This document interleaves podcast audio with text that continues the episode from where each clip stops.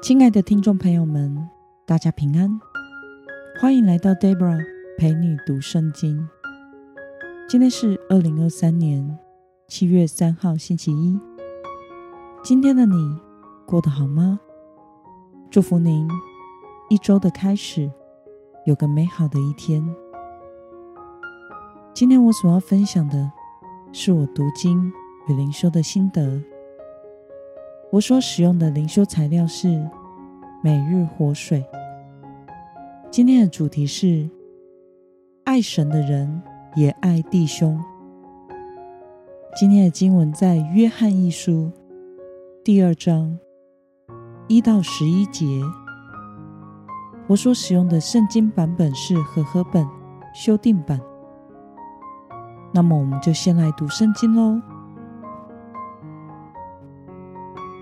我的孩子们啊，我把这些话写给你们，是要你们不犯罪。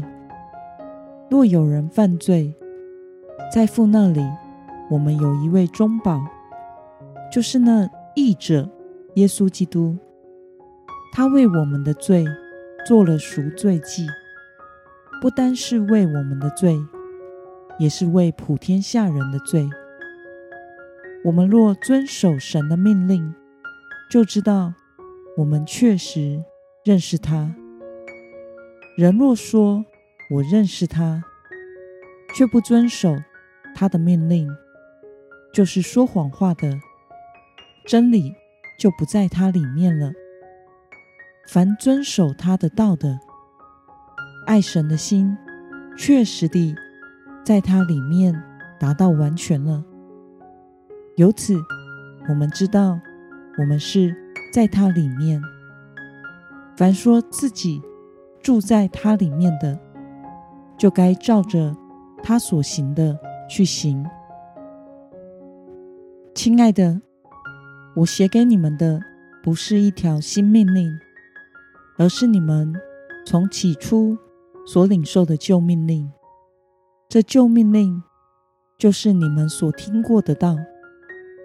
然而，我写给你们的是一条新命令，在基督里是真实的，在你们也是真实的，因为黑暗渐渐消逝，真光已经在照耀。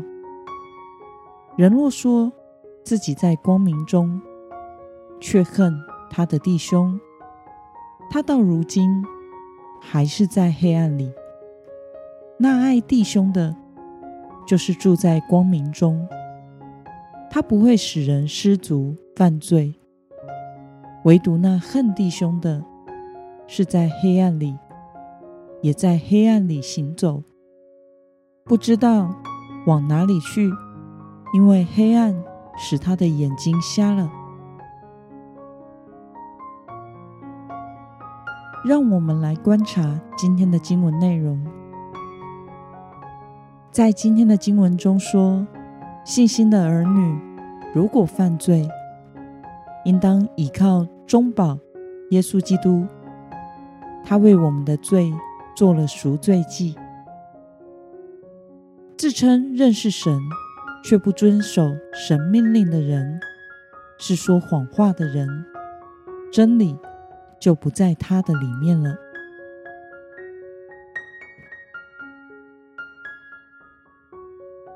让我们来思考与默想：为什么约翰要用爱弟兄来辨别一个人是住在光明中，还是住在黑暗中呢？在约翰一书的第四章八节说到：“神就是爱，因此彼此相爱。”是真实的基督徒生命的体现。主的命令是要我们彼此相爱的。我们若遵守神的命令，确实的认识主，爱神和彼此相爱的心就会在我们的里面。爱弟兄的人，就是活在主的光明中。如果有人说，自己行在主的光明中，可是却厌恶他的弟兄，那么他其实仍然在黑暗里，是黑暗使他的眼睛瞎了。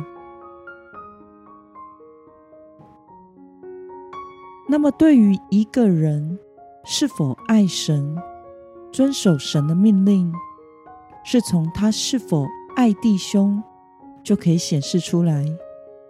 对此，你有什么样的感想呢？我想，爱不是一个口号，而是需要用真实的生命去体现出来的。我们若爱一个人，我们就会去体贴对方的心。我们若真实的爱神，那么就会渴望按着神的心意，遵守神的命令。而神的心意是要我们彼此相爱的。在约翰福音中，耶稣曾经说过：“我赐给你们一条新命令，乃是叫你们彼此相爱。我怎样爱你们，你们也要怎样相爱。你们若有彼此相爱的心，众人因此就认出你们是我的门徒了。”这记载在约翰福音。十三章三十四到三十五节。因此，爱并不是一件简单的事，不是一种感觉，而是要付出尾声和代价的。因为许多人并不可爱，甚至我们自己有时也是讨人厌的。自人类犯罪以来，有罪性的人在一起，就会彼此伤害。与人彼此和睦的相处，一直是我们人类的死穴。爱、饶恕和包容，那就更是难上加难了。有时候，我们会特别与某一类型的人不对盘，看对方不顺眼。也有的时候，我们因为深深的被人冒犯，或是心里受伤了，我们就不再愿意爱某个人。但是主耶稣的命令是要我们彼此相爱，像他爱我们一样。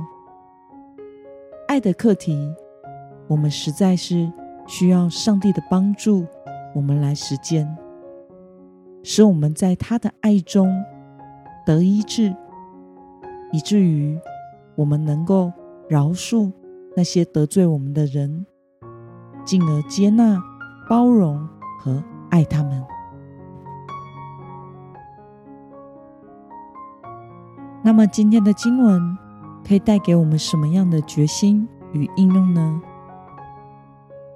让我们试着想想，在我们的生活当中，有没有哪个人，是需要我去用神的爱来饶恕，并且与他恢复关系的。为了除去恨恶弟兄的心，在基督里恢复彼此相爱的关系。今天的你决定要怎么做呢？让我们一同来祷告。